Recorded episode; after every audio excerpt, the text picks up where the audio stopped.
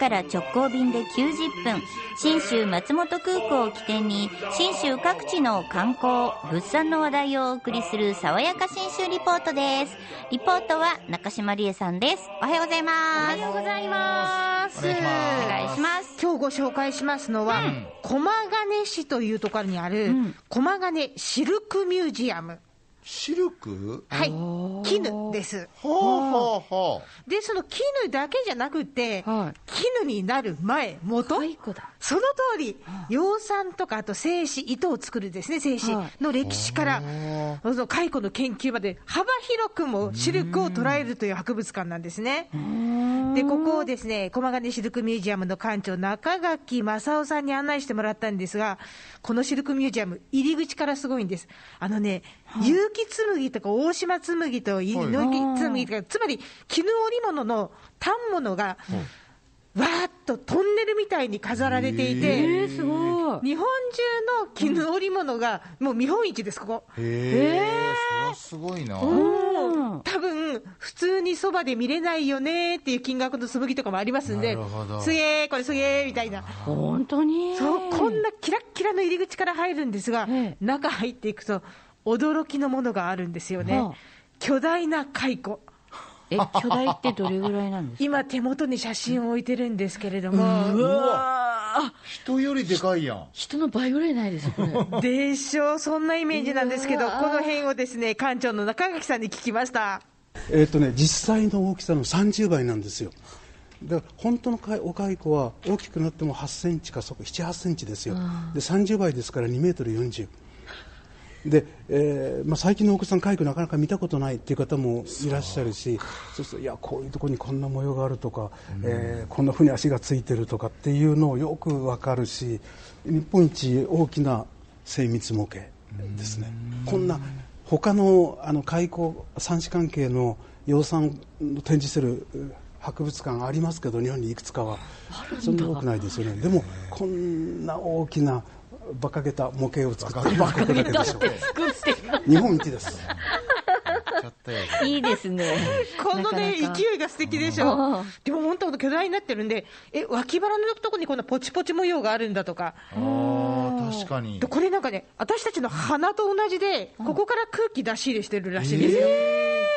足かと思った。でしょ、で、その他にもこう、目にみと見えるようなこう黒い点がちょうど、うん。なんか息がついてるんですけど。新幹線みたい。似てるんですよ。でもこれは、その自分よりも大きな虫が来た時に、あ、なんかこいつでかくて怖いなって思わせるための模様なんです。え目は別に、こう、口に見える、あの、顔に見てか、口元に見えるような白い部分の両脇にね、ポチポチが6つあって、ここが目だとこれか。目目じゃないの？ないの、ないの。もうね、蚕驚きっていう情報がいっぱいここでわかるんですけど、聞いたら蚕ってね、4週間四六時中ずーっと桑の葉食べ続けるんですってね。ほとんど消化器。あの、糸腸が一緒になってるんですって。ー、そうなんだ。もう食べてるイメージしかないですそうそう蚕は本当とそうらしいですよね。で、大体体重が1万倍になるらしいんですが、0.5ミリグラムで生まれて、5グラムまで大きくなるとそういうことか。そうなんですよね。で、糸を吐く直前には体が透明になってきて、この体中がこう絹を作る器官みたいになってて、体の中ではドロドロの絹の元の液体があって、吐くと同時にそれが固まって糸みたいになるんですって。すごいですよね。すごいなとか思いながら、ちょっと蚕に詳しくなったところで、ここではですね、この駒ヶ根シルクミュージアム、昭和の初め頃の稲谷の、まあ、このあの駒ヶ根地があるエリアなんですが、養蚕農家を復元してまして、ここの特徴として、なんかね、平屋1階建ての母屋で買われてることが多かったそうなんですよ。他の関東圏だと2階建ての2階。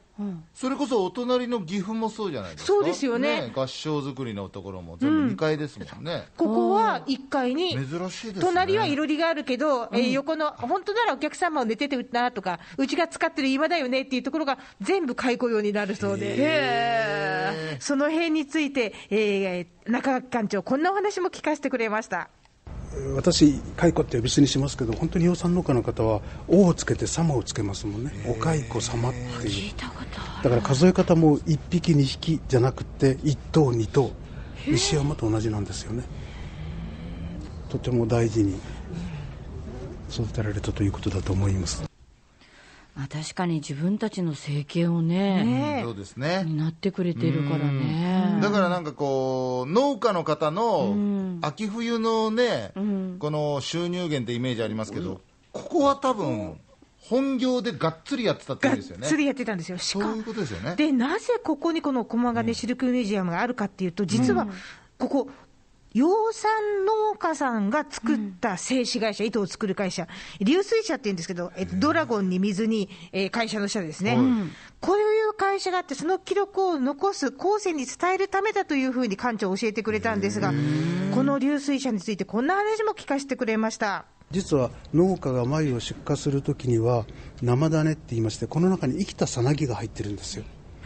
だから、えー繭を集めてから、え1週間から11日か2日ぐらいすると蛾が出てきちゃうんです。で蛾が出るともう生糸を取るような糸にはならないんですよ。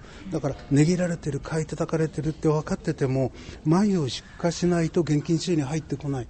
で毎回そんなことしてたんじゃやはり大変だっていうんで農家が自分たちで出資金を出して、えーやはり自分たちで製紙会社を作ればもし製紙会社であのにして糸にしてしまえばあの糸値が安くなればこれ倉庫で寝かせといて高くなったら横浜に持ってって出荷すればいいわけですよねで作った組合製紙流水車っていうんですけれどもやっぱねこれが成功して平成9年までここで糸取りしてたんです平成9年までって、そんなに最近までやってたんですか？私もびっくりしました。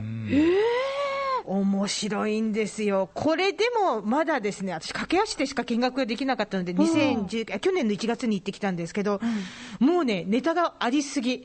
もうね、シルク面白いですよ。ぜひぜひ。で、この駒ヶ根シルクミュージアムなんですけど、長野県外の人に住んでる人が、えー入場が可能になりますのは、来月7月からの予定になっております。